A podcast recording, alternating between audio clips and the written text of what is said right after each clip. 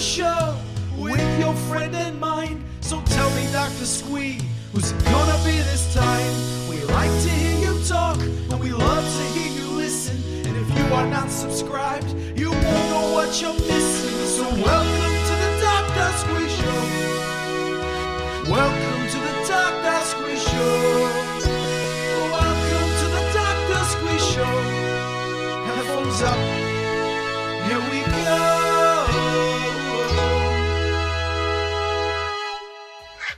my name's Mike Fenton Stevens. You're listening to the Dr. Squee Show on The Bear.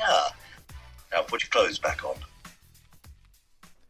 Hello, cats and kittens, and welcome to the Dr. Squee Show. I'm Dr. Squee, and this is my show. We've got an amazing one coming up for you as well. We've got two interviews with uh, director and writer Lili Matter and actor Terri Ivens, and they're going to be both talking about the new film 86 Melrose Avenue, which uh, I was delighted to get a screener of uh, to review, ready for the interviews.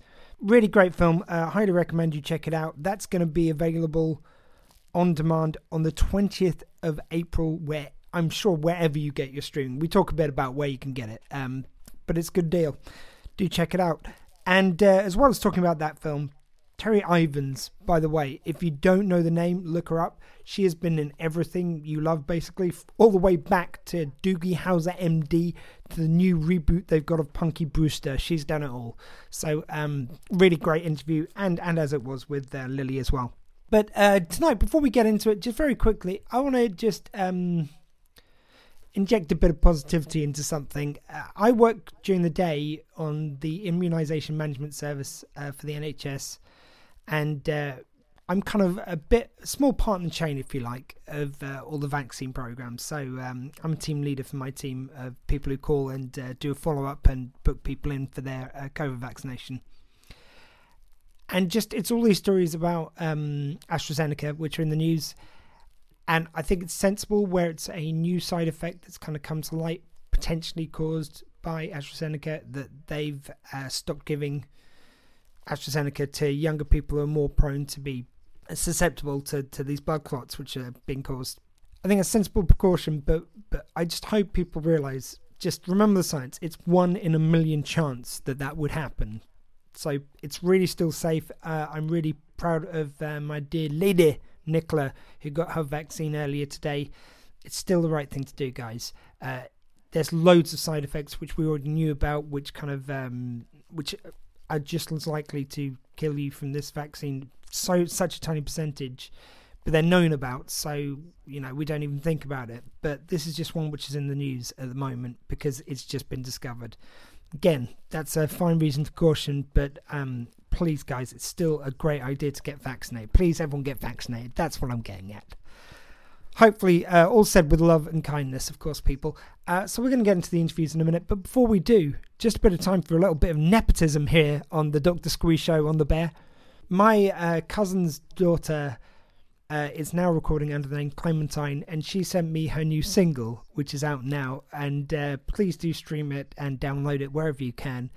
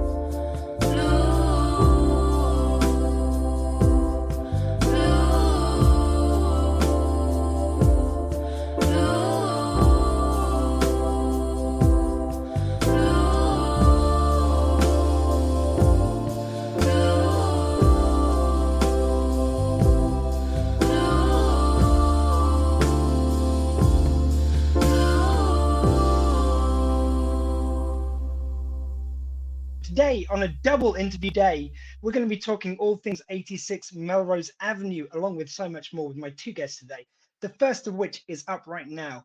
So, uh, she's an actor who's been in basically everything from uh, Highway to Heaven to Doogie Howser, ABC's After School Special, The Monsters Today, Coach, Baywatch, Melrose Place, Boy Meets World, Married with Children, Breast Men, the film with David Schwimmer, All My Children, Pir- Piranaconda, uh, and her own chat show, Going to Bed with Terri Ivens. You'll never guess who it is.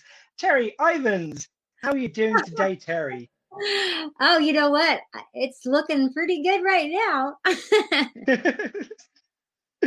I, I mean, just like I, I feel like I have to start every interview at the moment with how are you? How's this year been? Like, how have you been coping, especially in the entertainment industry? How's it all going for you? Well, I've I've been in this business for over 30 years and I've seen the business morph over major times, whether it be institutional or uh, catastrophic like 9-11 uh, i was on a soap opera on abc called all my children and i was lucky enough to be employed on that show when 9-11 hit the industry in the entertainment industry let alone other industries just collapsed right? They went silent. And it was a very similar feeling that i had last year in the first you know last weeks i guess the last weeks of march where we went down basically all of us eh, in the entire world into a shutdown. And i had that same feeling as 9-11 and i'm seeing the aftermath as we go, walk through the same thing with every institution things are changing. And i and it'll be interesting to see what never goes back to what used to be. And sometimes a lot of that's going to be great right? Because we always need to improve and grow as people. Uh, it's like interviews for you know now every audition interview is like this it's zoom. And so i'm responsible for everything right? When pre last year i would go into an office like anyone else would and you would do a face-to-face interview. Well the pros for me going face-to-face is i'm face-to-face. There's a personal connection a, a smile that you can readily hopefully feel right? But on the zoom i'm now i'm two-dimensional right? It's uh, there's no uh, you can't feel the warmth that i bring into a room right? I'm not walking in and lighting it up right? But we have to adapt and i think I was talking to my manager last night. I don't know if interviews will ever go back to the way they were. I think they're going to keep it at Zoom because economically, for casting directors and production houses, it's so much cheaper. They don't have to rent space. Uh, you think of pollution, they're not tons hundreds of actors driving back and forth and all over hollywood right we're all at home so it'll be interesting to see I, i'm hoping that the caliber and quality of films rises because it, all of the um, SAG men, mandates that are put in place are really kind of hurting the um, lower budget and ultra low budget films because they can't afford all of the protocols that are needed for COVID. So it's Right. going to be interesting to see how the business changes. But as always, you know, the entertainment business will survive and it will thrive again. You know, Mardi Gras, or not Mardi Gras, vaudeville once upon a time was the height, right, of all entertainment. And that, you know, went away, thankfully. So, you know, other guess there's forms some- of this world will too. I, I think there's something in what you were saying there, though, that it's like, you know, 9 11 is pr- probably kind of the best parallel in recent times we've got. But even with that, that was as horrific as it was, and I'm no way undermining that whatsoever. But like, Right. you know, that was one area of America, and Right. America was in shock for it for a long time, and obviously it changed slight then going forward. But Right. but at the end of the day, like you know, the the people were able to, in most parts, lead a normal life after that, like go back to life because. But this is everywhere. This is all over the world, and this is so kind of like fundamental, as you say. It kind of changes what you're allowed to do on a film set and how much it costs, which is kind of very kind of dangerous for these independent projects. Right. And not just entertainment, but all businesses. I mean, just think of like what you said about the airlines, right? Post or pre 9 11, they used to give us pillows and blankets, right? We we could walk around back and forth. Um, you're right. And after 9 11, I had a child. I couldn't bring in baby formula or apple juice or chicken fingers. Like they wouldn't let me bring anything. And I'm like, oh my God, I'm flying from New York City to California with an infant and you're not letting me bring anything. But that was the new rule. And now, very little, all these, what, it's almost 20 years, or it is 20 years later, just about. They still won't let you bring in, you know, liquids, uh, right? So it'll be interesting. I, I wonder, you know, like with the vaccine, I, I'm all for independent businesses having control over their business. So if they say no, right for refusal of service, I'm like, hey, that's it's your thing. So it'll be interesting to see like what transportation does uh, with the vaccine thing, and you know, everybody wants to make things political. I, for me, it's it's just uh, I want to make people comfortable. So if it's if it makes the Yeah. people around me more comfortable that I have a mask on, then I have no problem wearing one. If it makes them more comfortable for me to have a mask off, I, I'm happy to have it off. But then, you know, as a germaphobe, I'm like, okay, I appreciate the distance too. Yeah, I want to make feel people feel comfortable too, but you might have to persuade me for the mask to be off that, that everything's really safe myself. I know, right? because once you catch it, man, everybody's it's kind of like um what's that other awful ugly disease, uh, meningitis, where it just affects everyone's system different. So Yeah. you know, this thing, I actually I wasn't going to tell anyone, but I'll tell you. I got my Johnson and Johnson shot yesterday. Hey, one- look- the one shot. The one shot, one and done. I was so excited about Oh. that. 'cause I'm not really a needle person. I my my boyfriend says you can take the really out of that statement, Terri. But uh yeah, but look, next morning I'm feeling good. My arm doesn't even hurt. You know, I did I did the exercises to keep it moving through the blood. But um, you know, I went through that period of time where they're like, look for symptoms.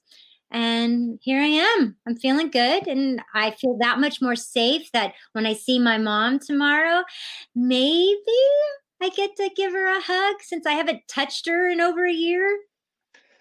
Yeah, that's that's the strangest. Like just not being able to see family or like hug them if you do. And yeah, I mean, I I've got my first shot so far, and I I thought it might make me feel a little bit better, but if anything else, I'm like, no, I've got this far. I'm going to wait until I've got the second shot, like because I'm I'm on the two shot system. Yeah, absolutely. absolutely.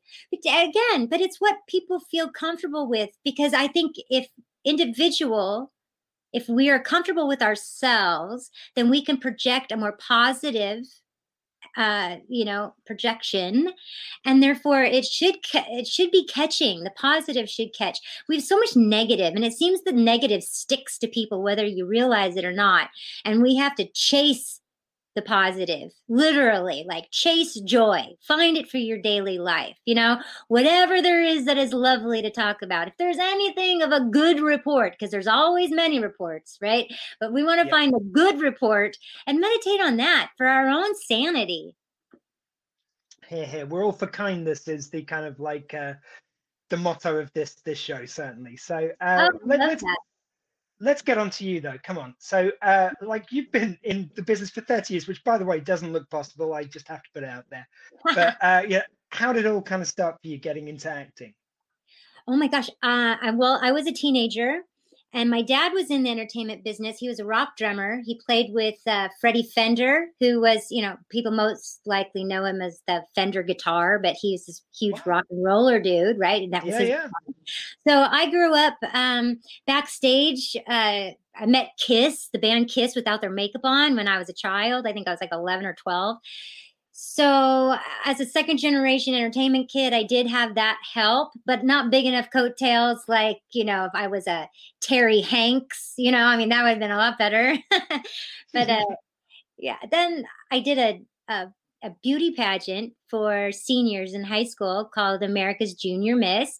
And I received, I didn't win the whole thing, but I won enough scholarship money that I paid for college and I moved to California on my own instead of traveling back and forth with my parents.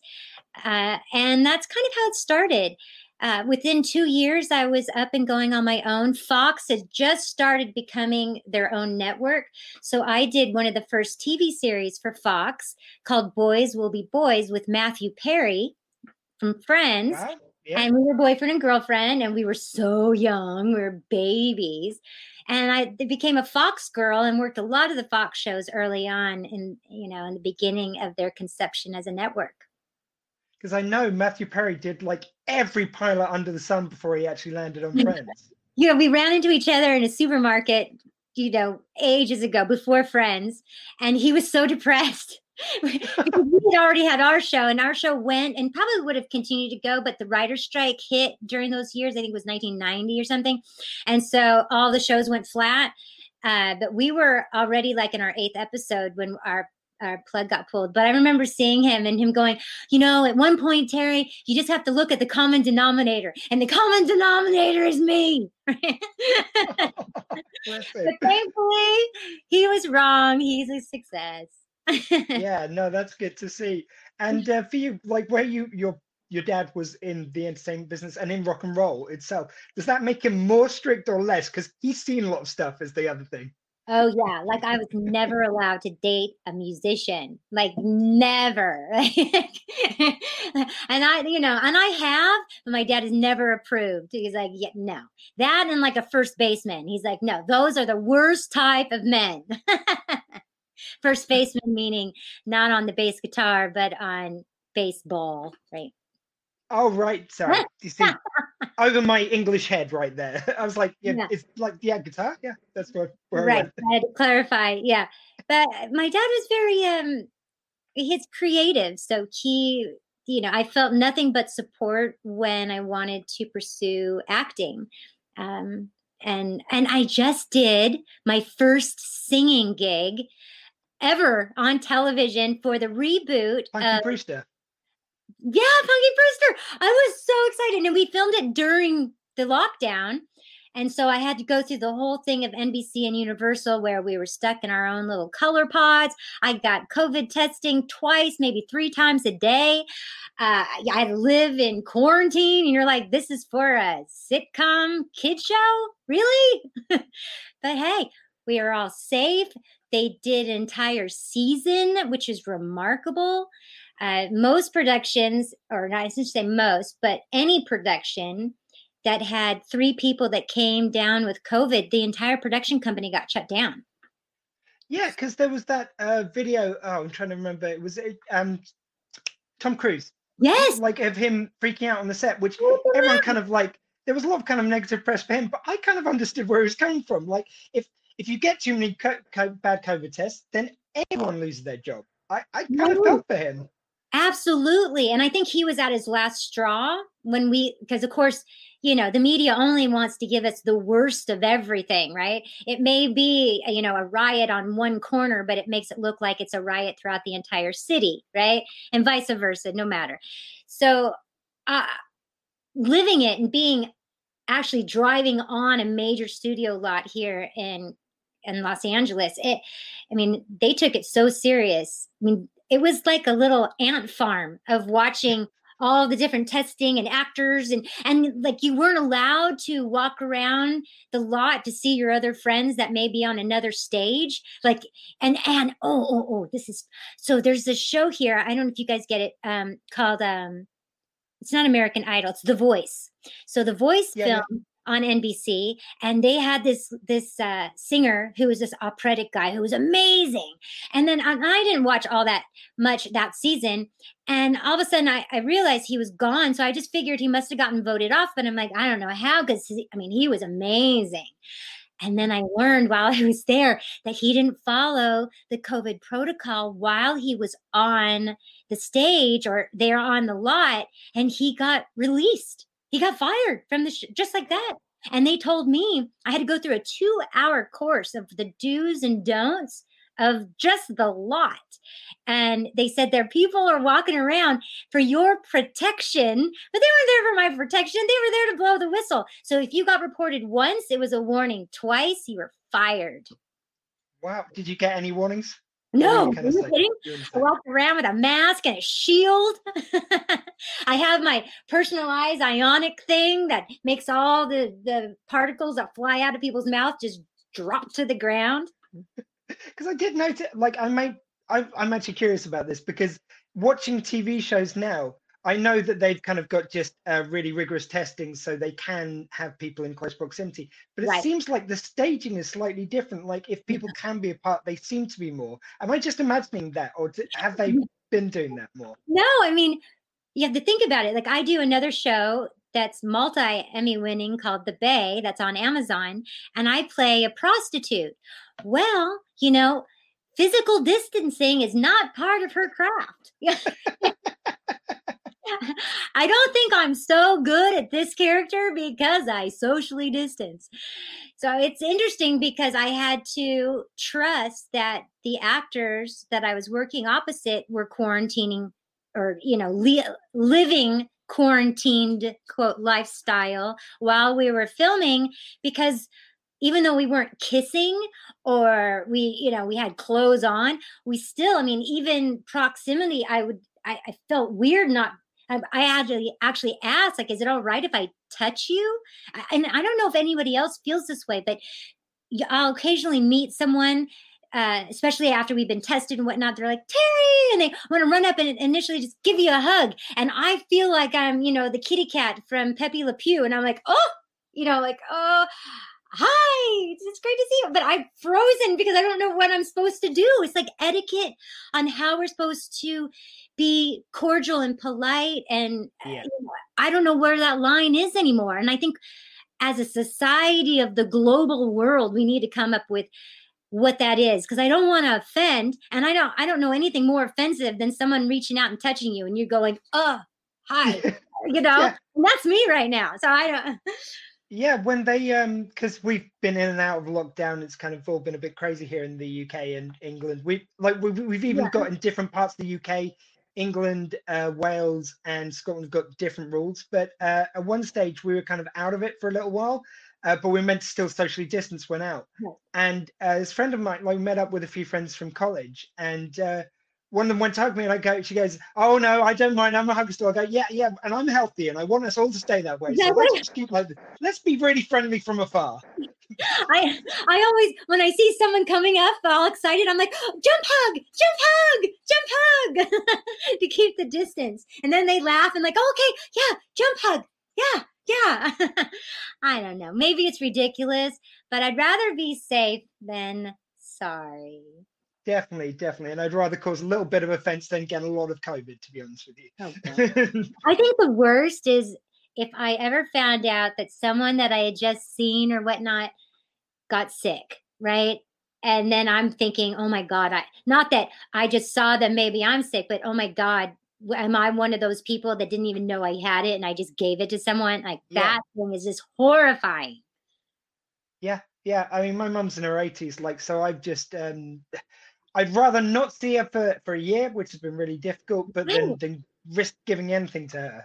Yeah, the whole, uh, you know, through the window. I, I had Mother's Day through the window with my mom, and yeah, the whole whole nine yards. Which I kind of think she's appreciating in a deeper level because I got my germophobia from someone hereditary.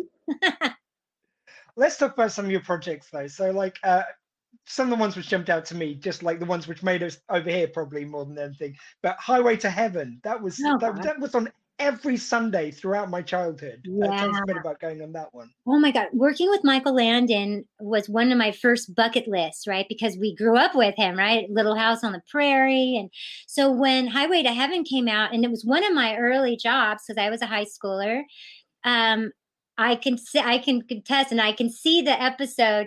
It was uh, with Mr. Zelinka, who is like 82, 83 years old, and his name is Lew Ayres, and he played like our teacher that we were celebrating. He, that actor, who's no longer with us, rest his beautiful soul, gave me the wonderful gold nugget, which I'll share with you. But he, he was 80 some years old, and he was in the first movie that ever won the Academy Award for Best Picture.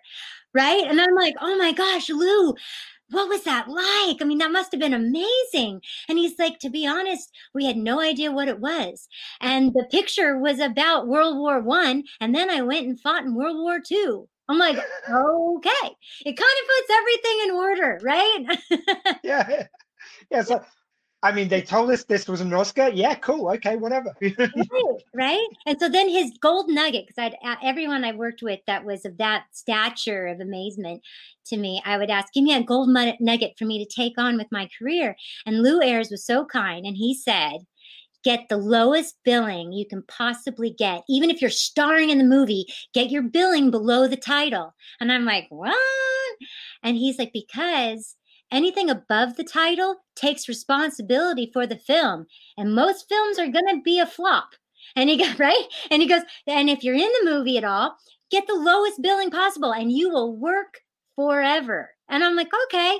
And guess what? I guess he's right because I've never really fought for billing. My agents somewhat do, but I personally don't. I kind of take what comes. And uh, 30 plus years, Lew Ayres was right. Yeah, because uh, like I, I, we've all seen these films where actors like fight to get their name put down yeah. or taken off when it's flopping. Right, and then what do you do? You remember that, and it's not just the audience that remembers; it's the studio heads because they don't even watch the movie; they just see the numbers, right? Yeah. So that's what Lew Ayres is really talking about. It's like getting over your own self promotion back then when promotion was just where your name falls in a billing, not about how many likes you have.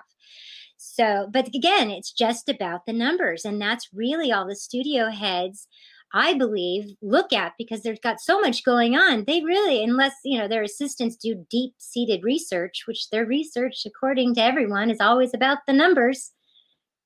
Yeah, because I mean, there is, of course, there is something to playing a character for a long period of time, kind of getting in that skin of the character for a long time, as you've done, uh, like in All My Children. But I, I find kind of uh, character actors. Uh, I don't know if you call yourself that, but like it, it seems to be your kind of career.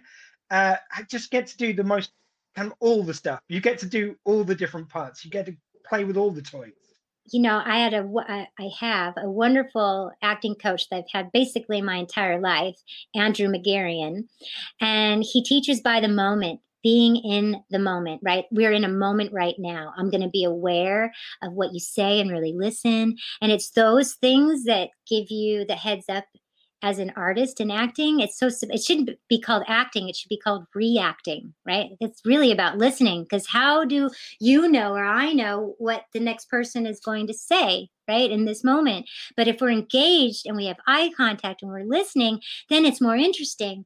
And in that then the doors open for all different kinds of characters which is the fun of acting if you're just playing yourself and you're just thinking about how I would act in this situation or how I would behave in a situation, that's fine. But the whole point is, is bringing, having fun as the person is bringing together all these other avenues, having a perspective other than your own and approaching it from that point of view how would this person who lost their mother and father at childbirth you know how would they look at you know and so to do character acting for me is the biggest compliment especially because I, I can get pigeonholed in just like my face or uh, maybe you know what I look like, whether it's skin, the hair, right?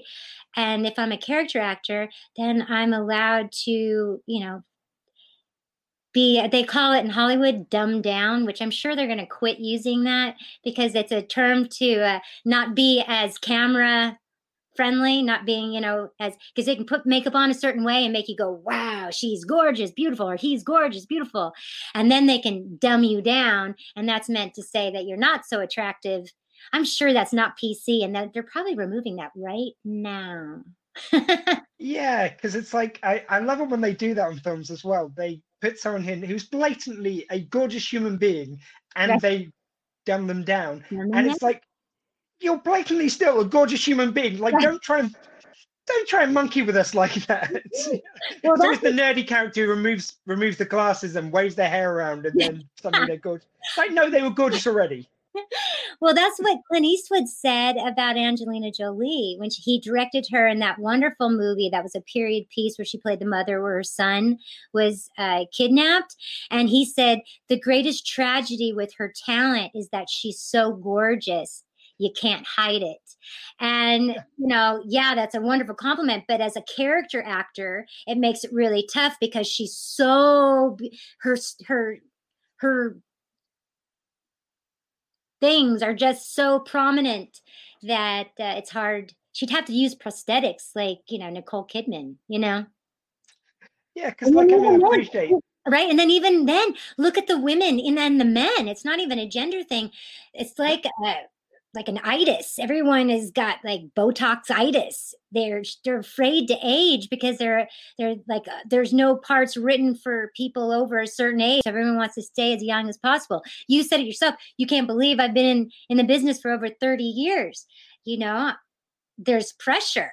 So yeah. what are you going to do and how do you age gracefully and how do i teach my daughter to grow old gracefully and with joy right Yeah, because there, there is this whole thing of like they'd rather hire someone who is young and attractive and make them look old and make them look like they've got grey hair and do all this stuff to make them look like which someone they could, should just hire.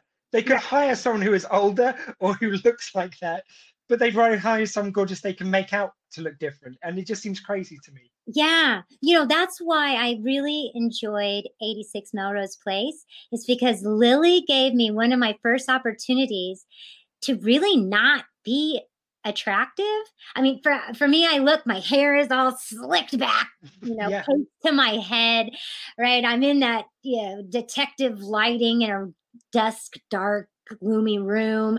I'm wearing drab colors right? My makeup Oh, is yeah. fairly nil like i have nothing on.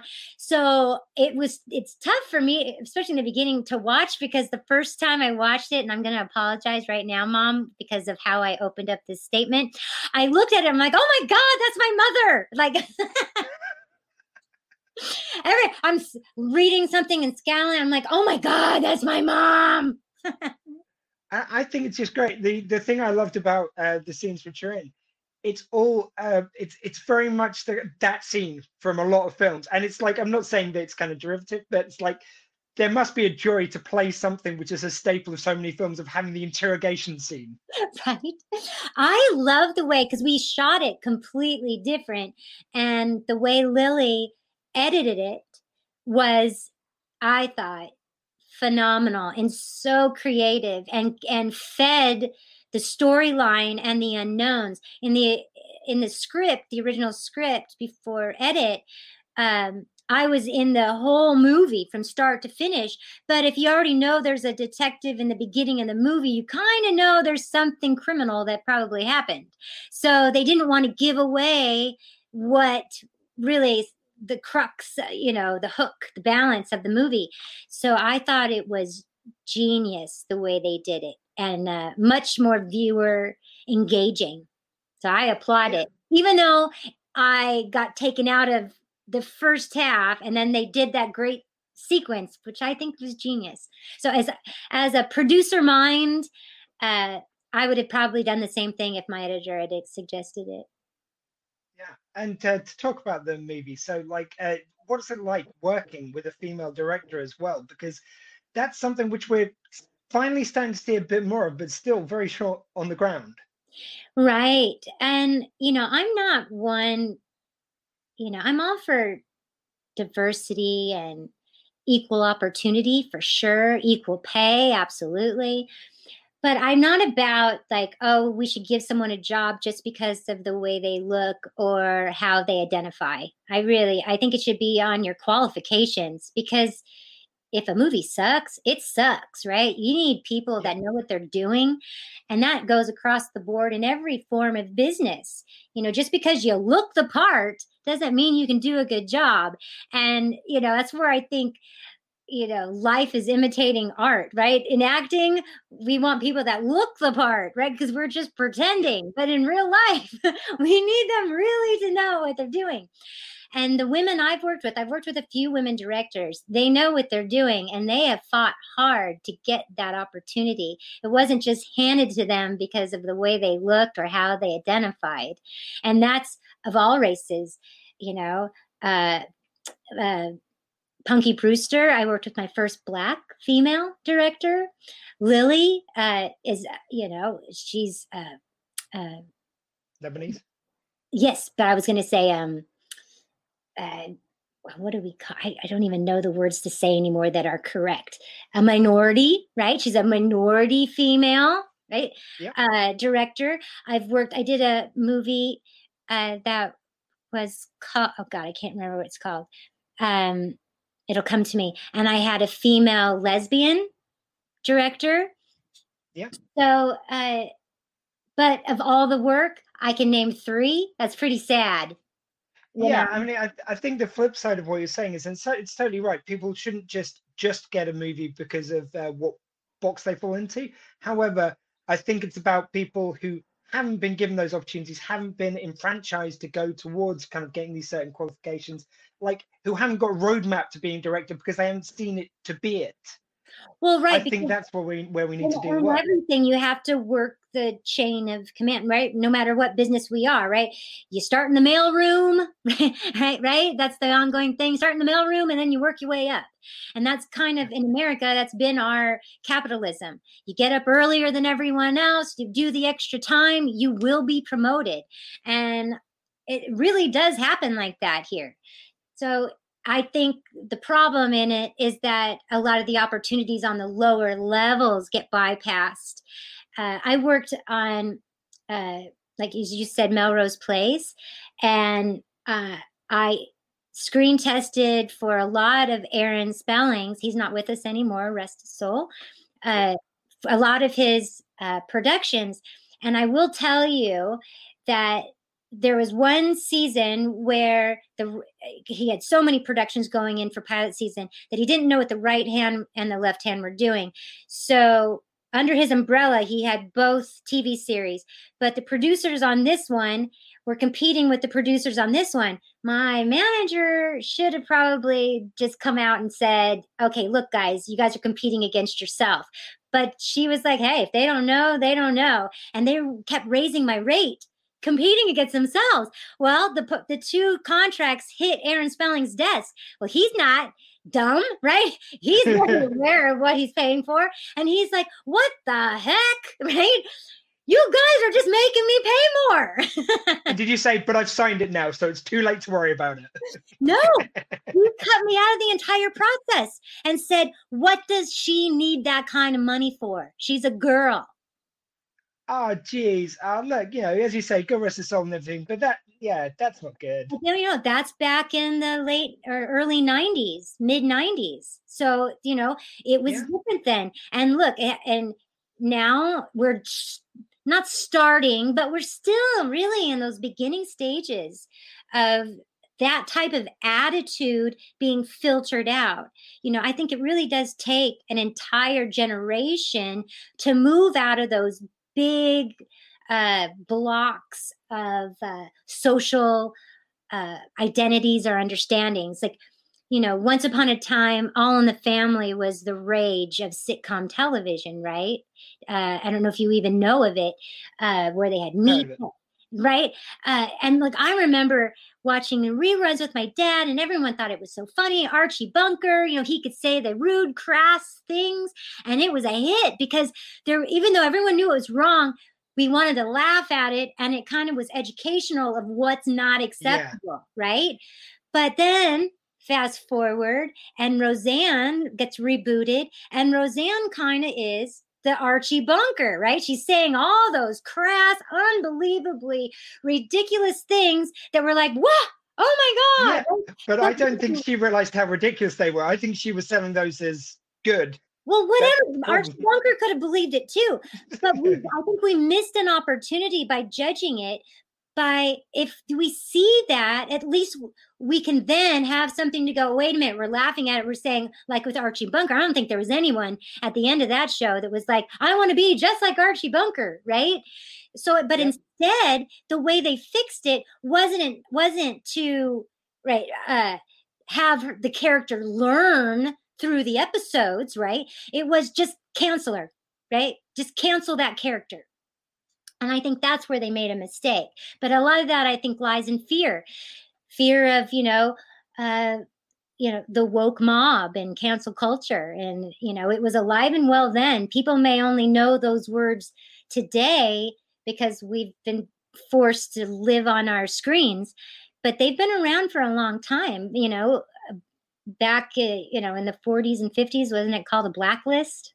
Right? Yeah, but but like I mean, with the case of Roseanne, for instance, she was selling it in her real life, and she was producing that to sell those ideas in a certain way. Is the problem True, like because We we had Al, we had Alf Garnett over here, which is our Archie Bunker, like the the British version of that show. I'm not sure Oh. which came first. And but like the the the actor behind that uh, would talk uh, Warren Mitchell, I think it was. He would talk about how um like people would stop him in the street saying it's like, oh yeah, good, you stick out to them speaking about minorities, and he goes, no, no, we're laughing at you, mate, we're laughing at you, and that was the whole point. Yeah. Was it was the joke was on the people who were selling these kind of misogynistic, racist views. Whereas with Roseanne, it seemed to be selling the misogynistic views a little bit under her writing. It's just my Right. Well, I, you know, to Archie, I'm talking characters, not person, not yeah, yeah, yeah, no, yeah. But she was writing as well, so that was Right. where that. Archie Bunker's credit. I mean, not credit, but I guess help aid. He didn't have social media, right? Because he, so he didn't have a megaphone to promote outside of his own doorway and newspaper. Whereas nowadays, you know, you send out a tweet, and eight years later, somebody can dig it up and then persecute you for it. And I think That's that needs to be worked on. You know, we, Yeah. I don't know anyone that is faultless.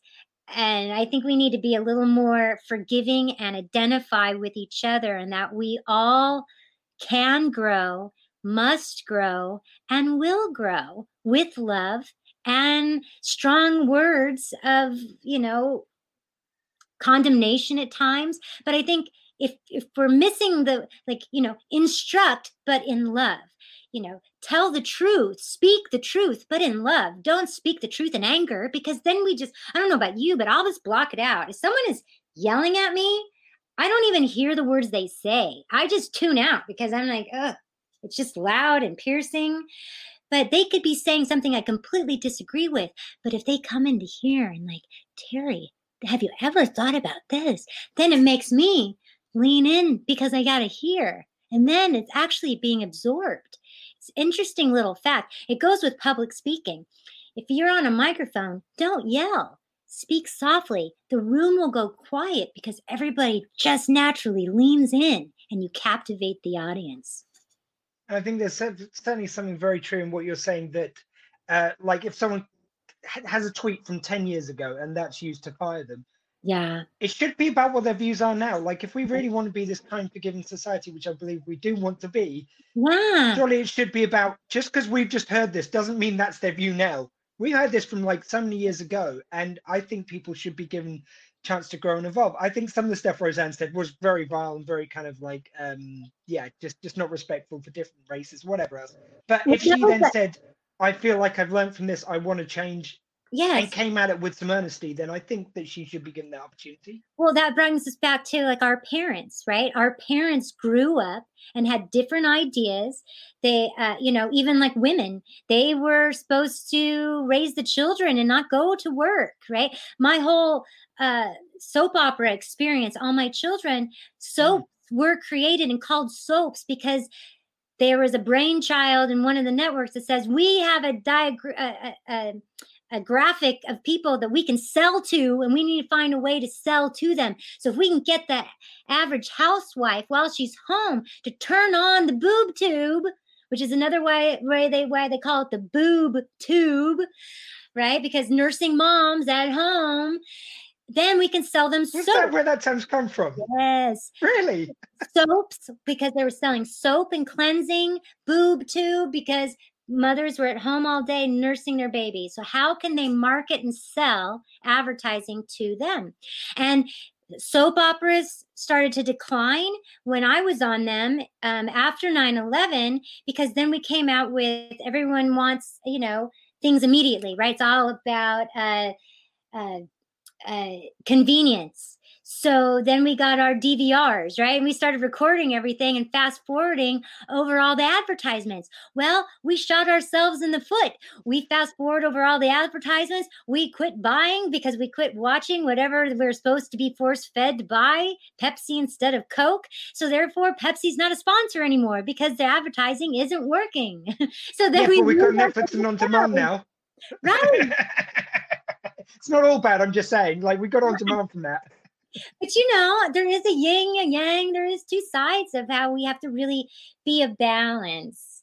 And and i think as viewers and as you know patrons and consumers we have to be aware of uh, how the media how the entertainment business how they feed us how they project to us right? Even yourself like I, you know when I had my radio show going to bed with Terri Ivens, it was late night, which is why, oh, I'll use the double entendre going to bed with Terri. Well, now it's like, it's not so PC. Like, I wonder if YouTube is going to go, you know what? We're going to, you know, remove those streams of her. Right? right? So I went and did Vimeo because Vimeo is not going to remove it just because the title might stand out as being something as porn. But when I was doing it, when we came up with the concept with many, many of us, we didn't think that at all. We were like, oh yeah, but it's late night. Uh, you know, that that would be a way to catch viewers. I knew what Yeah, I was yeah. doing, but uh, probably not so. Hey, hey, look, for me, if you want to use, let's face it, men's kind of own preconceptions against them, do it. I say. So it's okay to do it to men, but not to any other gender. I'm just saying. Well, oh, come on, look, I, I'm prepared to say, being being the uh, the sexuality I am, the color of skin I am, and the gender I am, I people might of, of all those ilks have tend to have got the breaks over the years. If kind of we get a bit of blowback now, I can handle it. I I love that you say that, but like my dad is a white male through and through, and you know I remember watching Roots with him as a young kid. And looking at him and going, oh, "You're awful. You're. My dad's like, "What? I wasn't there. That's not yeah, yeah. Right? And that's from watching Roots as a child that I just got stuck in my head that, oh my gosh, white men are mean. And that was wrong. That was a stereotype of that time Yeah. period. It's definitely not what it is today.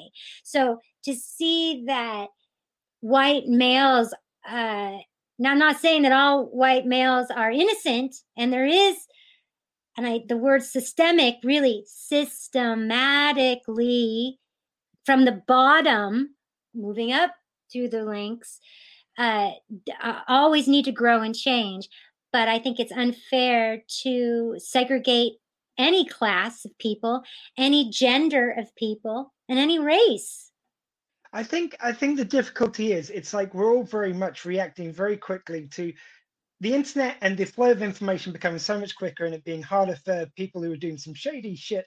Pardon oh language. god yeah It was very it's very much hard, harder for them to keep it secret. So it all suddenly came out and we we're all reacting to this. And I don't think we any of us really know how to react. And so there is a, a whiplash effect of maybe I don't know that I, I don't feel like again as a white straight cis male uh, whatever else I don't feel like I'm getting uh, maligned by this it's just like people are going it's like maybe people who fit that profile have got away with a lot of sh- stuff they shouldn't be getting away with now. And like there was a reaction to that. Are we reacting to it perfectly? Probably not but I think it's an okay reaction. Well, you know, there- there's always been uh, from the beginning of time. I mean, you can read about it in the Old Testament where there were tribes of people, right? Your Yep. family was a tribe, and you did whatever was best for your tribe. If you were going to hire, you wanted to hire inside your family, right? Hire inside your tribe. So I think because of what things that had transpired throughout our countries, our multiple different countries' history, where you're right. The people with wealth had the power, and more times than not, the people that had the power were men. And it didn't matter what skin color they had, they were men. And so, therefore, whatever tribes they were in, they had advances that went up like this, which is why, you know, women didn't even get in, in America, women didn't even get considered for college scholarships for athletics until the late 70s because Title IX didn't even pass until like 72 or 74. And yeah. now if they're wanting to take it completely off the books. I'm like, you just took women's rights completely off the table. Like what you're saying is right and true, but you're going too far. So, you know. Yeah, I mean, but like I, I feel like that um see it to be it is what we're seeing at the moment. So we are starting to see like uh, Patty Jenkins uh, making Wonder Woman, and you've got uh, so many kind of wonderful black directors and uh, actors who are kind of taking the forefront. And it seems to be the more you represent these groups, the more you see them coming up. Because, like, the, the, again, it's in front enfranchising right. people. What right. do you think is the most important thing to do within the industry to enfranchise uh, different people? Oh, I think it starts with the writing. I think we need to write stories about different people, races, ages. Uh, the entertainment business as a whole tends to target audience and produce for a target audience. So forever they say 18 to whatever the age is. I think it's 40, 18 to 40 yeah, yeah.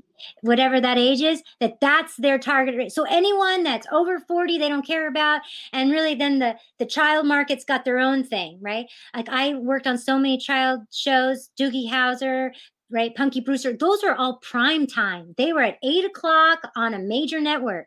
Now all child programming are on cable. Yeah. Yeah, yeah right? you get a whole child channel instead. Right. They don't even give you know children networks or teen networks outside of your local it's all cable right? It's all the smaller stations uh, that give their time their prime time lineup to that. So i think it starts with the writing. We need to write but then you know there could be tons of writing but if no one's going to watch it no one's paying for the ticket to watch the stories about 70 year old grandparents you know learning how to swim right no matter how funny it might be then there's no market for it so it's then you go, well, then it's not the writer, then it must be the consumer. So I think that is uh, around the circle yin yang of, you know, we as consumers have all the power. If we want something or do not want something, we buy it or we don't buy it. We watch it or we don't watch it. And then we can have control. And the power of the pen has always worked now that our children are very very rarely ever using learning how to use a utensil like a pen but the power of our mind and and writing it out typing it out and sending an email but the power of the pen actually taking the time to write it on paper putting that stamp on it that is still and has only become the most powerful force that we have as an individual. The only other thing I would argue about that is that also, I think the uh, democratization of art being made possible by the independent, uh, by by kind of by the internet, people being able to put out their own stuff, uh, has taken the power away from these kind of uh, these gatekeepers who decides what gets seen and what doesn't. Because as much as we can choose what we want to watch, if it's not put in front of us because people have stopped it being made, that's a huge problem. Now yeah. anyone can be a creator. Now anyone can put something on YouTube. You mentioned your your chat show went on YouTube that's kind of taking power directly in your own hands, not waiting for someone else to do it, which I think is just so wonderful.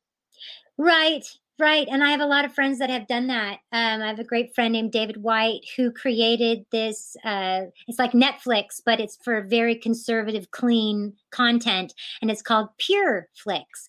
And he uh, was I knew him as an actor from the time we were teenagers. And way before everybody ever even thought of it, he's like, you know what? I'm going to make my own. And he not only did, but he created his own network and he's got his own channel and he did it way before anybody else. And now he's got all these great movies, but he's targeting to a certain demographic and he's honed in on it. So, it maybe what you're saying is that there's now we have so many different streaming possibilities, right? Uh, that as a, a as a viewer, we can choose what service we're going to pay for and what content we want to watch. Yeah. Uh, think of like comes to mind on Netflix when they showed that, and I'm not even going to say the name of that movie because I don't want to give it any pub, but basically it was like child pornography. And they were saying, no, it's showing this, this, and this on one side, which, yeah, maybe it was. But kind of like my show, Going to Bed with Terri Ivens, it's also really leading down a road where it's hooking on uh, maybe, you know, not right thinking in a sexual sense regarding children. So Netflix really came under heat. I don't I don't follow it, so I didn't know if they took it off or if they left it up there. But I know a lot of viewers canceled their uh, subscriptions to Netflix over those types of movies being shown on Netflix because they didn't want that type of uh, content on there, anything having to do with human trafficking or child pornography. Which, you know, if they're going to go after on Twitter and on Facebook and on YouTube a different uh, ideology or political view, then by all means, they should go after the human traffickers. Right? I mean, we should at least, as a global unit, say no more human trafficking you know, let alone child pornography can we at least protect our children you know the innocence and I it just really strikes me it's hard for me to get on board when they are shutting down points of view and ideology when they're not shutting down illegal activity i don't know Yeah, it's. I, I think there's certainly enough problems to go around anyway. I think it's very difficult to, you know. Uh, hopefully, it's not an either or scenario. Hopefully, we can tackle all these things. I, I think it's due time. And if living through the entertainment business opens the eyes to these other diverse Yeah. topics that are so important, then that's great because right, right, what do they say? What comes first, the chicken or egg? Is life imitate art or art imitate life? Right. So as entertainers, as your show, you have a vocal point, a megaphone to make change, to grow, and to educate your viewers on how they can remain in control and not let just one side, just because they're angry, do all the talking. So, how about for you, Terri? Given that you were a child actor yourself, and we're talking about some of these kind of issues around uh, children protection, like, did you ever feel unsafe or threatened in any of the environments you were in as an actor?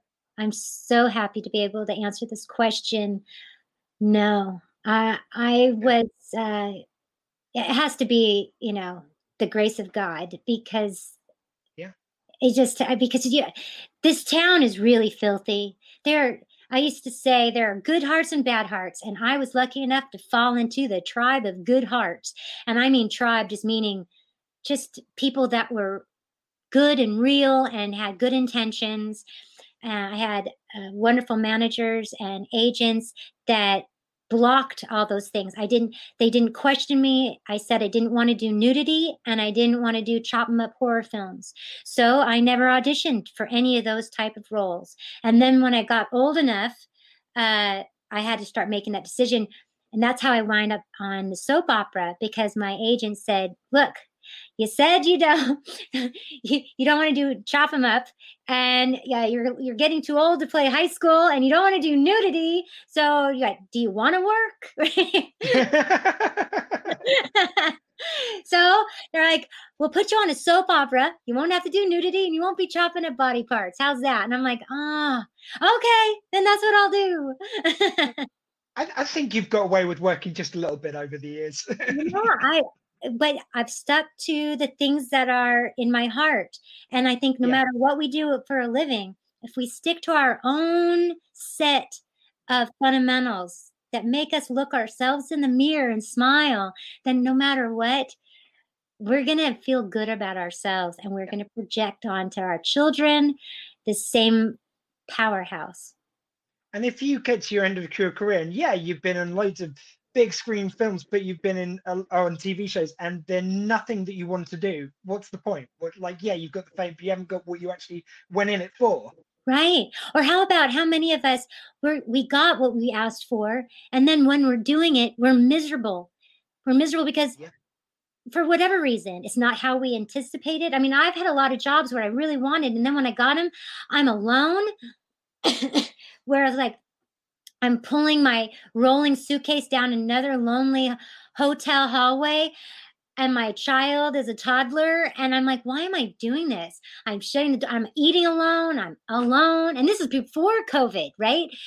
Actors live a very solitudinal life and you know and i'm like why is that? I'd rather be home with my baby than be you know on location living which when i was younger oh my god i loved it but uh, yeah. you know as i got older i'm like gosh there's so much more that i want so it you know now i don't i pers- I personally make that choice of i still may feel lonely but i'm counting the blessings i'm thankful that i get this opportunity to you know earn a living and i'm thankful that i get to meet new people and i try to see all the positives go see a museum in that city and learn about you know some people probably roll their eyes at that, but it's really true. I've, I've gone to some really amazing museums in different cities that I would never think of going, like in Oklahoma. I went to the Music Museum in Tulsa. There was nothing else to do, right? So, and, what did I see? I saw my my stepdad's name on the wall. I'm like, oh my god, this is so cool! Like, and he's like, oh yeah, I never told you that. I'm like, well, I, I knew you were from Oklahoma, but Amazing. Uh, just to wrap things up, like we've been talking about 86 Melrose Avenue out on the 20th of April. Please, everyone, do check it out. Uh, but what for you? Because you've worked on everything from kind of like these uh, big budget productions to kind of serialized TV shows, soap operas, and these independent films. What's the kind of appeal of these wonderful independent films for you? The appeal for me is storytelling uh, and the ability to be cast and hired so much of the time uh, they'll they'll say A-list actors or whatnot, but uh, I think the studio heads fearful that they'll lose their job if their numbers aren't high enough uh, for box office draw that they tend to rely on that name before and ahead of the title, and so a lot of great talent gets uh, missed opportunities, and then once that that name that's above the title flops a couple times. You notice they only give them about two times and then they're gone. And then they have to produce things on their own. Uh, so for me, it's the quality of work. Like with Lili, her storytelling is so rich and so good. Um, there's a purpose and a reason to watch it. And she's not telling you this is what you should think. She's opening your mind to question yourself. How do I really feel about that? Because I catch myself crying at moments that I wouldn't think would affect me where I'm like, oh my gosh, or issues I didn't even know were an issue. And I'm like, I want these people together. And then I'm like, well, why can't they be together? I'm like, Terri, don't you know it's against the law in their countries for them to even talk to each other? I'm like, oh my gosh, I've been living under a rock my whole life. And they're like, apparently so. I'm like, oh, so, it, you know, independent filmmaking can bring to life so many things that we live in our own little bubble of getting our kids off to school on time and getting to work and you know trying to exercise right let alone get that color in our hair to get rid of the grays that we forget to ever be able to really pick up a newspaper and read the bottom of the lines instead of the headline. The headlines are always misleading, but if you go to like the last paragraph, you probably get exactly what they're talking about, and that's better information. Obviously, I can't relate to dyeing my hair. I'm a natural red, obviously, no grays here. so, well, we'll wrap that up there. Thank you so much for joining us today. Uh, just remind everyone that is uh, 86 Melrose Avenue. It's out on the 20th of April. Where can they find it? Oh my gosh, it's video on demand across every streaming network. Uh, you name it iTunes, Amazon. I mean, it's it's everywhere, thankfully, internationally and domestically. Fantastic. Check that out on the 20th of April. Thank you very much, Ter- Terri Ivens. That's been a fantastic chat today. Have a wonderful Easter, everyone.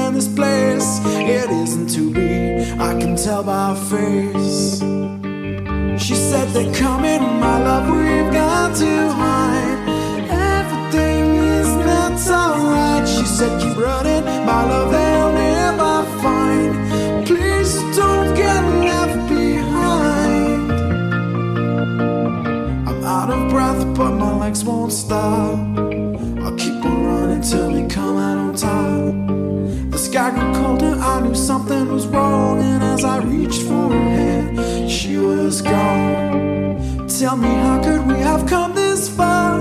A journey for love, just to be torn apart. If I could write the perfect ending, you'd be here with me now. I know we'll be connected forever somehow. She said that come in, my love, we've got to hide. Everything is not alright. She said keep running, my love.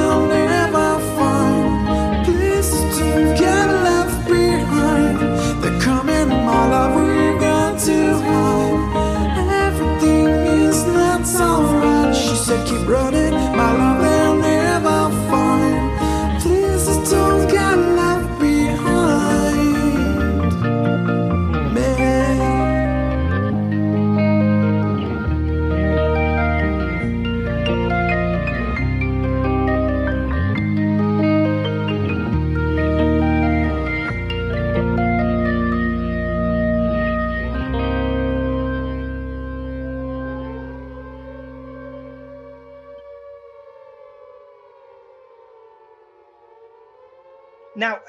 double today. So, already today, we've interviewed Terri Ivens from the new film 86 Melrose Avenue. And now we're about to speak to the writer and director and producer of that film. She is also the uh, writer, director, and I'm pretty sure producer of all these things, but it's born in Beirut. Reverberation, Life Gets in the Way. She is from Beirut, Lebanon. Please welcome to the Dr. Squee Show, filmmaker Lili Matter. Welcome to the show. Thank How are you. you Doc- doing tonight? I'm doing wonderful. And yourself? Yeah, not too bad, thanks. In fact, I say tonight, it's like about midday around there. Yeah, it's uh, 12:30 p.m. That's correct. How are you guys doing uh, surviving the pandemic at the moment? You know, as much as anybody can be during those tough times, you know, you kind of adjust to everything. We're going a little bit crazy, of course, but we hope for the best. I think we're gonna, it's gonna get su- surely and slowly better. Yeah, and you're there in LA now, I believe, yeah? Yes, Los Angeles. Yes. How how's the vibe there? Like, what's it like to be in the film industry and one of the hubs of film and uh, be facing something like this where the film industry's been so hit? yeah it's been really hit by the covid um it's completely paralyzed in a lot of ways i mean there's still content on uh, vod uh, uh, on any other platform but the theatrical distribution is completely paralyzed. Same for uh, onboard entertainment airplanes. Nobody's traveling or most people are not traveling. And uh, those have been really affected very much. Um, of course everybody is watching on cable on tv those are still happening but you know the main source of revenue for any film is mainly theatrical is actually the biggest one and it's really paralyzed here i don't know how it is on your end you are in england is that correct Yes. so I don't know if any movie theater is open in England. Here, uh, very few have just opened, but most people are not going to the theaters. Yeah, I've got a lot of friends who are in the entertainment business and kind of all industries. So some are, uh, uh, filmmakers, some are actors, some are uh, people who do stage shows, and uh, yeah, it's just all ground to a halt and uh, not much support over here. I don't know how the support structure's been in America. You know, it's been very tough releasing any film now, and it's very bad timing uh, ever since uh, COVID started, and it's gonna be the same way I think till at least end of 21. So it's really a bad time to release anything. On the other hand, you can't have a film sit for a couple years without distribution. So it's really a tough call. Uh, everything is open here, believe it or not. I think uh, I don't know if restaurants are open on your end, cafes, restaurants, everything is open. Of course, people are practicing social distancing, wearing masks, and capacity in any uh, restaurant or cafes, I think, limited to 30%. But uh, as opposed to France, I, I have a lot of friends in France who told me everything's closed. I mean, you can only take take out and deliveries, but uh, you cannot sit anywhere. No, here, quite the opposite. Everything is open. No, we're, we're the same as France, except for when we've now just got to the uh, point where we can have meet six people outside. So uh, for the first time, I had family around this weekend. It's just a really weird time, but yeah, we're we're kind of quite on the strict end of it. I'm just hoping that's going to pay off as we start to get vaccines out. That when we do start to lax things up, that at least it'll be safe to do so. Right, absolutely. We're all hoping for that. We're going crazy staying with ourselves. Yeah, I mean, at the risk of getting political, it sounds like at least there is a plan in America now. yeah i mean you know it's it's really tough and i think uh, it's very easy to you know point the finger you didn't do a good job or the other one did a better job i think you know i don't want to get into politics either but i think uh, we're on the right path right now and hopefully most americans will be vaccinated by i think june i hope so Yeah. Well, uh, of course, we're here to talk about yourself, though, and this new movie. Uh, let's talk a bit about your previous work, though, because uh, Born in Beirut, which was a documentary short. Tell us a bit about that to begin with. it was a personal yeah it was a personal documentary uh, about my experience growing up during the war in lebanon i was born during the war which lasted about 17 years people call it civil war it was actually a war of the others on our land with a lot of factions a lot of countries involved a lot of mercenaries involved and it was a very tough experience growing up during the war and i just wanted to give it I wanted it to be an ode to Beirut, to a city that always survives and uh, uh, resurrects from the ashes. It's like a phoenix that never dies, goes, it stands up again, and it's resiliency. You know, uh, it's a country that never dies. Really, after everything we've been through, we rebuild, we get up, we walk again. Look at the example of what happened on August 4th, the third biggest um, nuclear explosion in the world that destroyed half the city and you know the lebanese are very resilient and doesn't mean that they were not deeply affected it was horrible what has happened but again it's about you know keep keeping moving keep moving get up walk again. It's not easy. Pick up the pieces get up walk again. So i just wanted to give um, a little tribute to my city to my capital and regardless of growing up during all the very hard times that I do not wish upon anyone, I just wanted to express my love and my um, uh, my my love and my resilience to Beirut, which has been through a lot, and that continues to to strive and to to to build and to live, regardless. Yeah. And I think it's it's very hard for anyone who's kind of making their first movie to convince those around them that it's something that no, this is a real thing. This is a thing that's worth doing. If you're in the middle of a war, how do you convince people? No, no, this is really important to do. I I can see the importance, but like, was it uh, greeted with kind of uh, that there was a good idea to do this?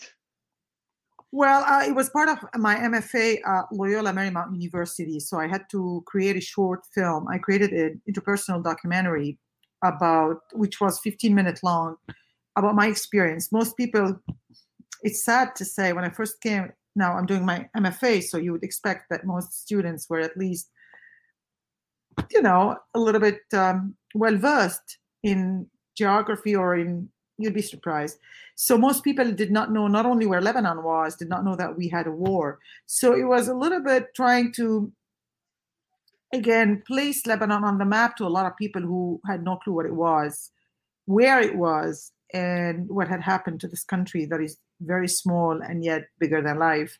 So, and I also wanted, you know, once you get out of Lebanon and you look at it from a different angle, there's a little bit more of introspection and you look at it from a different perspective. So I just wanted the adult Lili today to create this documentary and in some ways talk back to the little Lili, to the little child that was born during the war and help her I wouldn't say get over it, but help her, you know, um, pick up the pieces and say, it's okay. We go on. We have to go on. This is how it is. Life goes on. And also, in a lot of ways, it was a tribute to my country, to my city, to my family. We've been through a lot, and to my Lebanese citizens uh, who have been through a lot. So, I, in some ways, it was an expression of love, a poem to Beirut. Yeah, and it sounds like uh, you grew up with this war just being part of the fabric of your country. What's it like when you get outside of that and you see it from the outside? It was funny when I first came to Los Angeles, a lot of friends would plan ahead for, like, what are you doing on Christmas or on Easter? I'm like, uh, it's four months down the road. For me, I plan every day because what if the next day doesn't come? You know, it was kind of weird. And I'm used to surviving, not to living. It's like you have to smell the roses, take your time where growing up during the war there's always the survival mechanism you know you keep moving you keep moving keep moving things are a little i wouldn't say fast but the pace is different. Uh, the planning is definitely different. You don't know if there will be the next day let alone the next six months. So it was kind of funny to adjust to a very laid back calm um, serene life versus what i had been through which is very hectic very chaotic very unpredictable and very violent it sounds like perfect um, uh, training to be a director. You know i think everybody has a story. We all have a story whether we're we're from lebanon or the states or europe or anywhere else. We're all very interesting people with different stories and it's sharing these stories that connect us together and i think uh, brings us bring us all together. We all have something to say. so giving moving on to your next project uh, reverberation. What was the story of that one reverberation it was a story about a poet who is stuck unable to write and his muse, who dies in a car accident with him, uh, comes back to haunt him he, because he blames himself for the accident. And it's about uh, the connection that even if somebody lo- dies, somebody you love dies, that you have to bring them back in some ways so that you can go on, especially when you are a poet, an artistic person.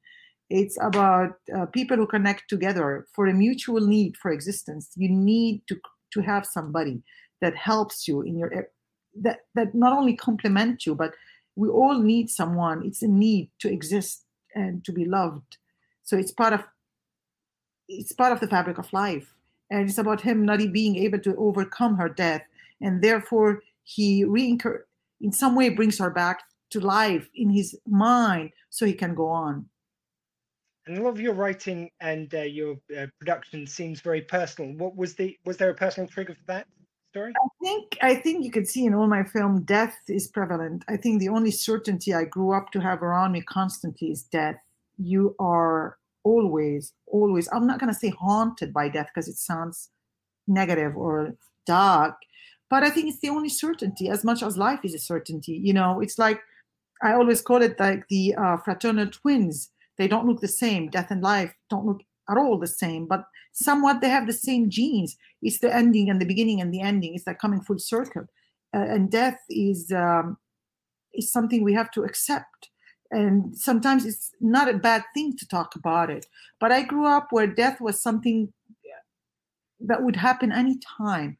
That it was just a matter of time. You wouldn't know when or where. So it was always there. You know, it was always there next to you, not knowing when it's gonna erupt um, there's always relationship and connection in my films. I talk about relationship. I talk about death, and uh, I talk about um, in a lot of ways death and life are death is a continuity of life. In for for me, it comes full circle.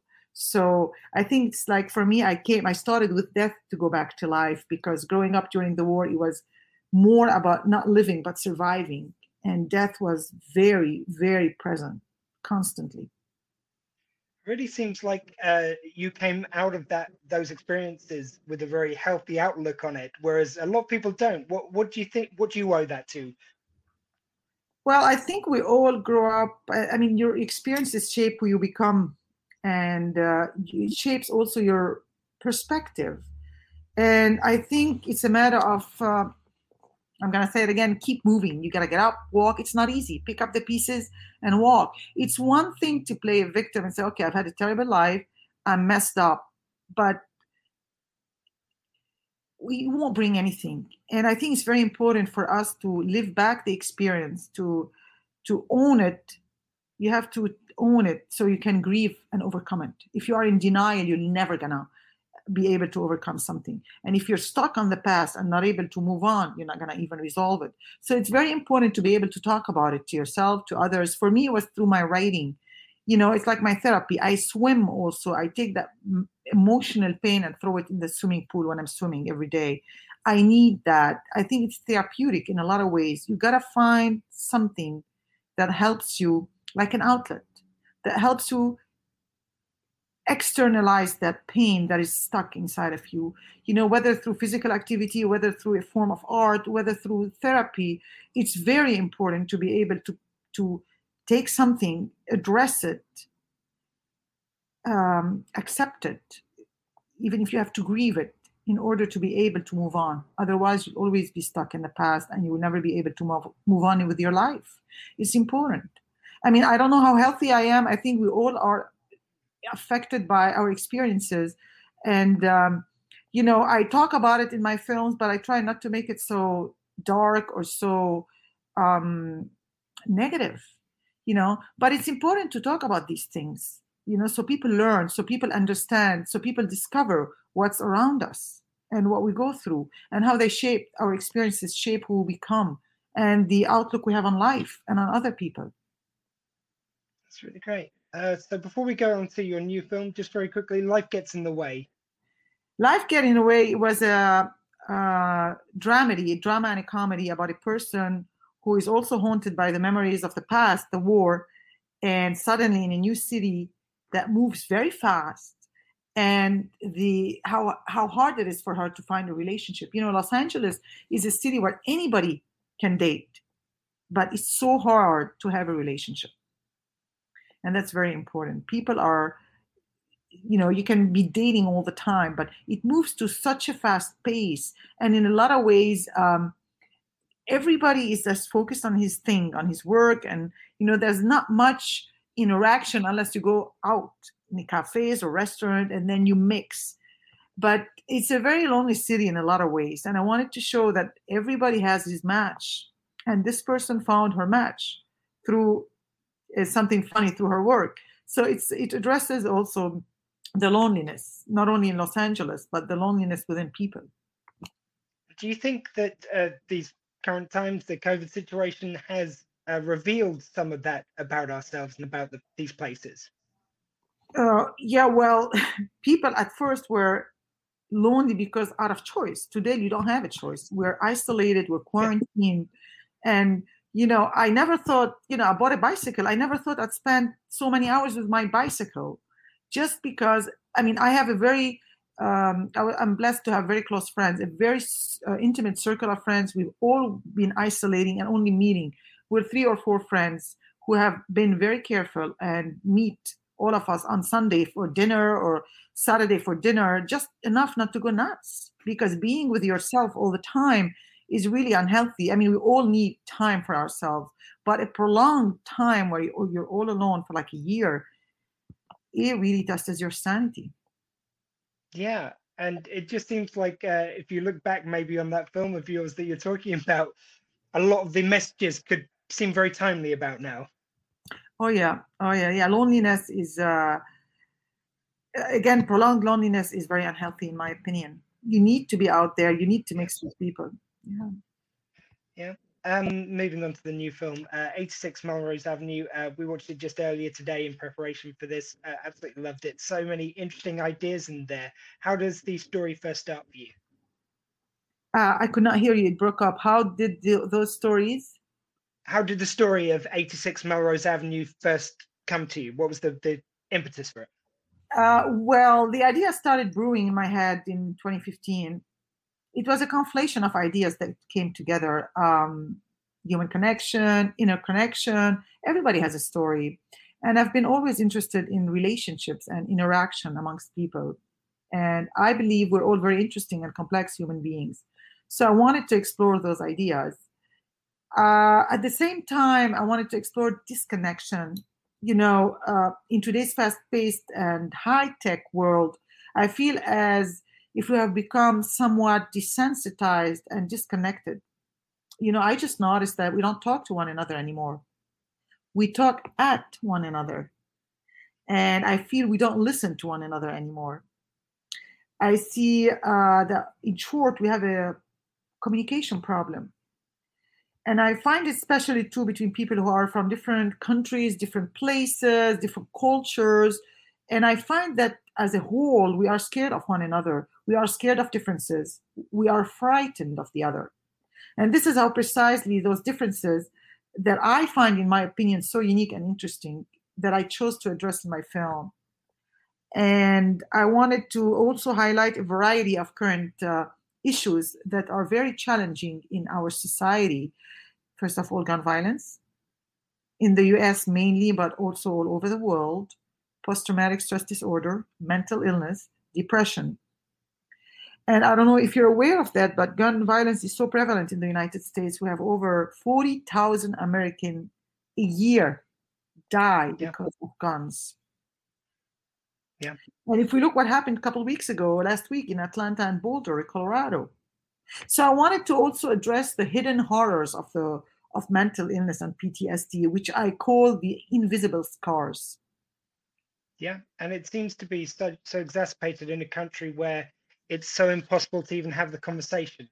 Absolutely. No, and eh, yeah, as soon as you have the conversation, you're trying to take everyone's guns away. No, we're just trying to have a conversation about how we can use them responsibly and what we can do to make that possible. Absolutely. And finally, one of the final reasons I had, again, I mentioned 2015, is because it was a year I was presenting uh, Life Gets in, Gets in the Way at several festivals, but it was presenting this feature at the festival in Nice in France. And at the festival, amongst the nominees, was uh, an Israeli director. And I don't know if you know, but as a Lebanese national, I'm not allowed to have a communication or any relation with Israelis, not Jewish, Israelis. They can be Israeli Christian, uh, Arab Israeli, Jewish Israeli, as long as they're Israelis, because we are enemy countries. Uh, I mean, at least according to our governments. Personally, I find that just plain silly. Yeah, you know, yeah. thinking, and I kept thinking, what, what if, what if a Lebanese and an Israeli were forced somehow to interact with one another in any in a certain situation, and that they discover that the other one is not the enemy at the border as we look at each other, but simply another person just like me who's looking for the same thing. Uh, we're all looking for like happiness, a thriving life, the need to fall in love and be loved.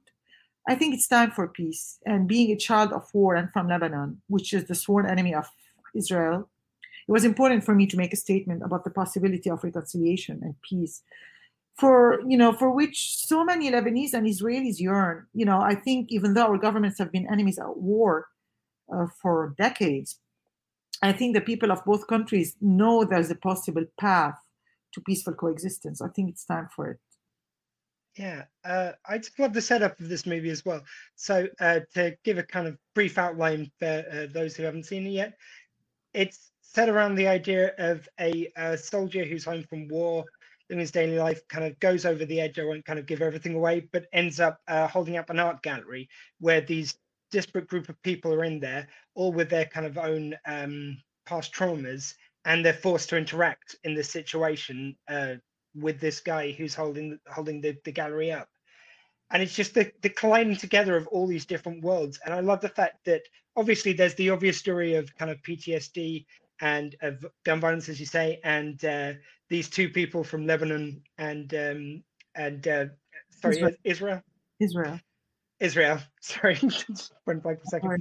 and uh, that it's obvious it's obvious with those kind of stories but then there's kind of more subtle stories of someone who's just lost someone and he was traumatized by that um i just love the fact that everyone's got a different backstory how do you kind of uh balance all those different ideas going in Well, I think everybody uh, comes with a background, a package, and everybody has been at least once in his life through something traumatic. Uh, Not necessarily war. It can be a train accident, a hostage situation, a robbery, a bad breakup. We all go through a tough experience sometimes in our life that shape, you know, the way we look at life around us, at other people. And for me, I wanted to create a story about a diverse group of people and. Uh, who, once they're taken hostage by an ex Marine suffering from PTSD, are forced to not only confront one another, but to also confront their cultural differences and their past and their looming mortality as time ticks by. So there's all these little themes.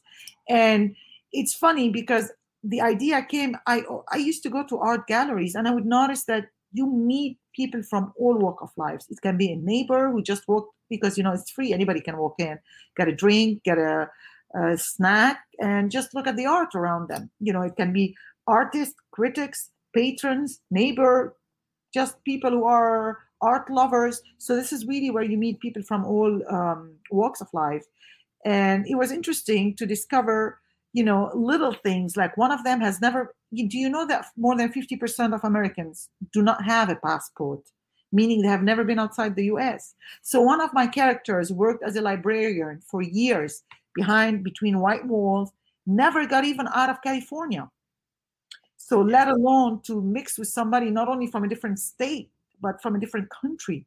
So it was people from different backgrounds. You know, some were critics, some were patrons, some were art collector. One of them was a delivery man at the wrong time, the wrong place. You know, yeah. and it's funny how to see people interact. And it was very important for me to show the communication between people and how everybody views a situation based on their background, especially towards the end, where you also see the detectives trying to piece the puzzle together. So we're all different, and everybody has an input and and a viewpoint of any given situation uh, based on their upbringing and their uh, past. It really shapes the present and the way we look at the situation. Yeah, uh, when I was talking to Terri earlier, she was saying about how uh, there was a change kind of in her part because originally it was meant to be woven throughout, and then you have more of the detectives coming in at the end. Uh, so kind of like it's obviously been a living script as you've been making it. Right. Well, I initially, you know, writing is writing and rewriting. So initially, it opens with the police, go back to the gallery, and we end with the police before everybody comes full circle, full arc while in the editing room, I was working with my editor, and um, we realized, you know, in every film, especially in the US, um, the first 10 minutes, either they hook you, either I'm not interested in the movie. For anybody, the first 10 minutes, 15 minutes. If I'm not into it, I'm not into it. And, you know, from a European viewpoint, for me, it was important to play back and forth all the time. But I notice audiences here like to have something at least chronological so it, I don't lose my audience, especially here in the US. So um, it would slow down a little bit the action if I was to start with the detective, which was initially in my script. So I decided just to move one part towards the end and I opened it with the actual action happening in real time before I moved back and forth. And that was a choice that was made in the editing room just because the first 10 minutes, the pace has to be really, really uh, compelling pace and somewhat fast so you don't lose your audience. And that was very important editing choice in terms of the story and the pace that uh, i just start with the actual um, i'm not going to give up the story but with the actual action happening rather than start with a detective and then back to the action happening. By the way just so you don't get the wrong idea terri wasn't complaining. She said it was it was a great choice for the film yeah yeah it was it was better. Of course no terri is wonderful. No i didn't have this idea at all. But i think it's very important because it helped have a pace that is faster and it's very important. It's always the opening is always the hook. Either you get your audience to be taken or you lose your audience and it was important for me to make that choice in the editing room. It's different when you see it on a paper versus seeing it on a big screen while you're in the editing room. And i thought it was actually a really uh, interesting thing in the film the fact that we've been focusing on these same characters for a long while and then you get to see them through the eyes of some new characters. Like you get something new partway through the film which american films usually they kind of set up everything quite early on. So it's, i thought that was really sometimes good. sometimes i call it it's spoon feeding. You know you gotta spoon feed them because they don't like and my ending and i will not give it away i was going to end it in a way you don't know if she's going to show up or not but then I shot it both ways. And I thought in Europe that will work brilliantly. Here, people don't like if you leave an ending without knowing what's going to happen. They don't like it. Whether it's bad ending or a good ending, they want an ending. And I've noticed that the people, audiences don't respond well to an open ending. Very quickly, I want to speak about some of the cast. So, uh, your leading man, uh, Dade Elza. Wonderful actor. About, about working with him. So Dade, I met Dade three years ago. I was invited to the premiere of a dear friend's film, whom he produced, and Dade had a great role in it. And I really was taken by his acting. And I said to my friend, to Lyle, Lyle, I want to talk to Dade. So after the premiere of the movie, the cast was there. I chit chatted with him and I said, let's meet for a coffee.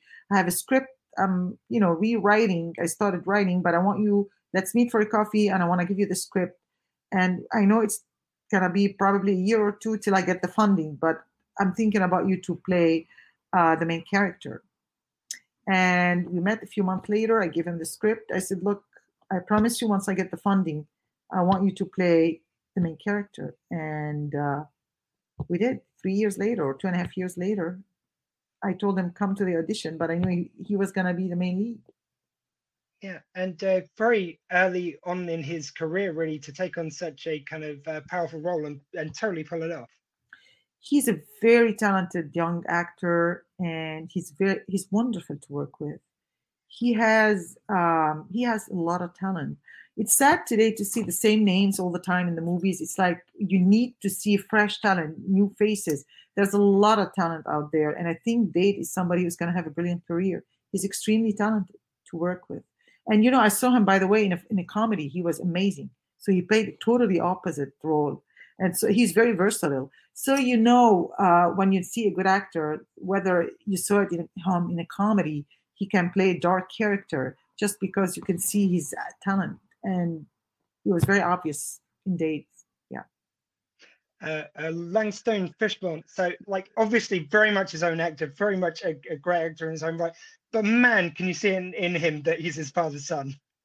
Yes, he does look a lot like his father. He's wonderful to work with as well. Very calm, very nice, very approachable guy, and uh, he was able to, you know, play the role of Dwayne, which is one of the main ensemble cast, and uh, he's brilliant. He's a great actor to work with, and super fun to be around. Yeah. Uh, Gregory Zarian. Gregory Zarian was in my in my first feature, Life Gets in the Way, he had a uh, role in a the scene in a big scene, and that's how I met uh, Gregory. He's a wonderful human being, an amazing actor, and I promised yeah. him I'll work with him again after my first feature. And again, I wanted him to play Avi, the main character in my film. And I approached Gregory, and I he read the script again, same like Dade. and I said, Gregory, I'd like you to play Avi one day if I get the funding. And we did get the funding and i kept my promise.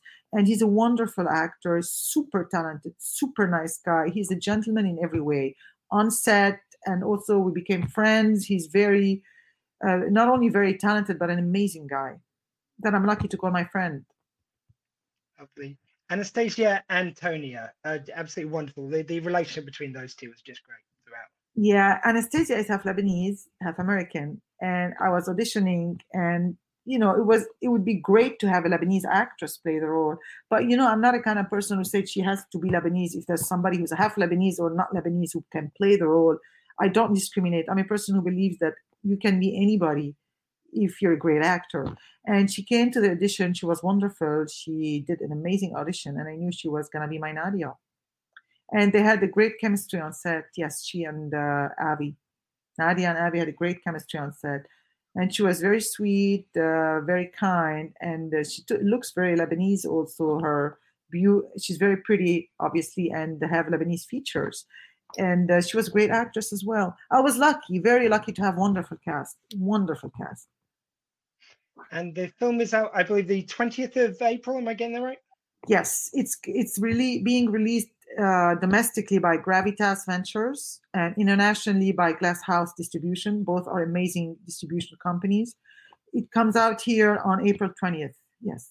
And we're very excited. And where can we find it?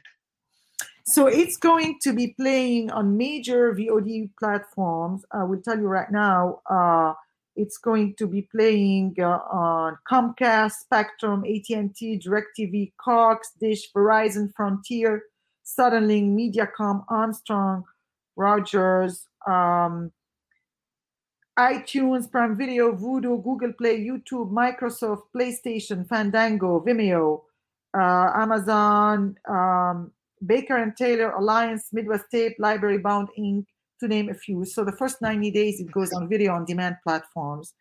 Uh, this is how it is in distribution, usually theatrical and then VOD for three months or four months, and then goes back to whether it's Netflix or Hulu or Amazon.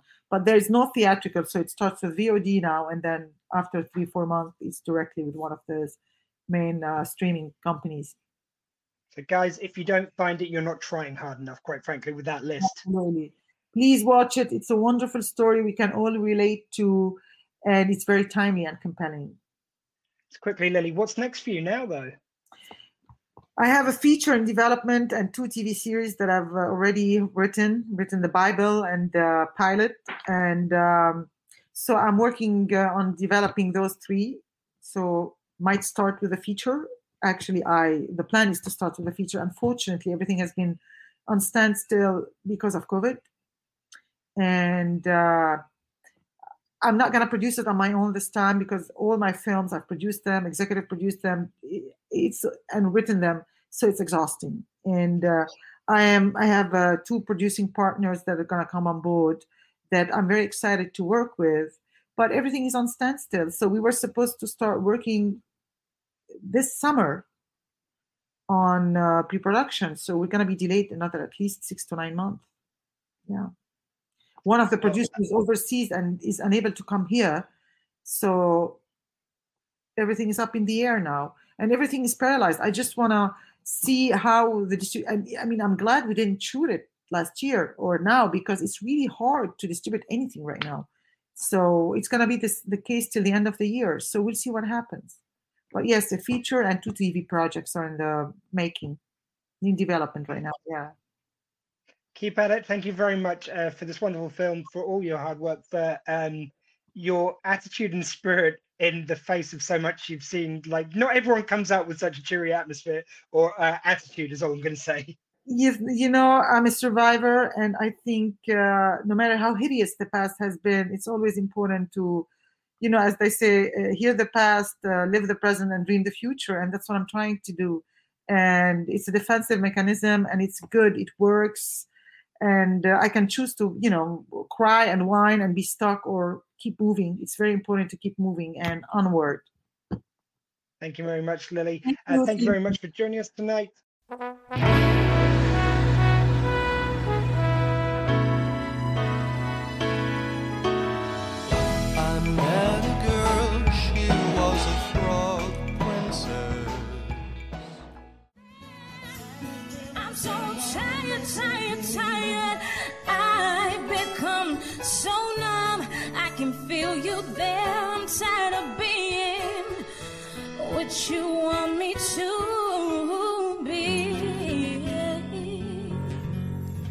was Jamelia and her version of Linkin Park's Numb, and before that, you enjoyed Frog Princess by the Divine Comedy, uh, which always reminds me of my 21st birthday. We played that there. What a fantastic tune!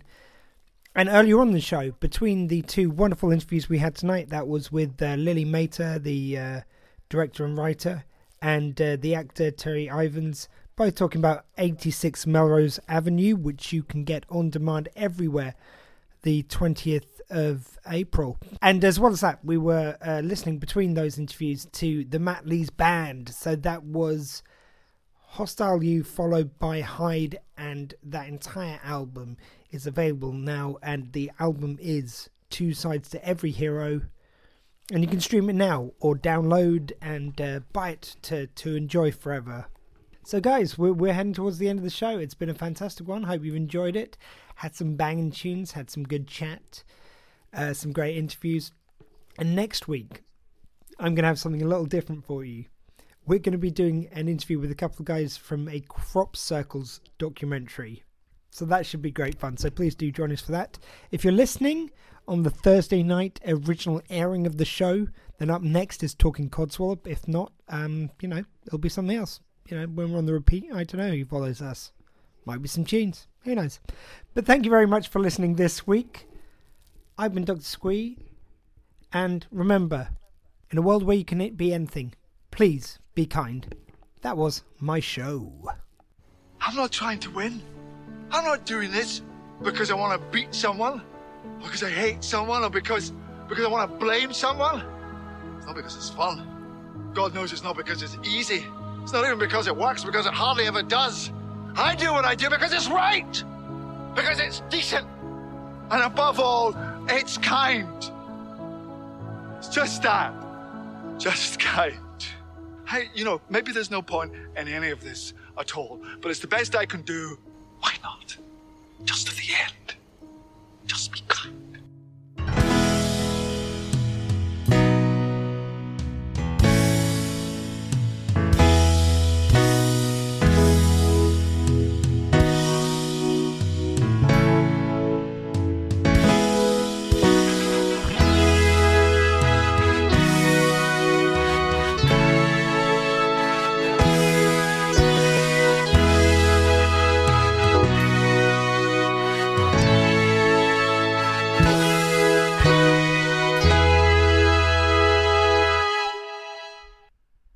Remember, available now to buy and stream.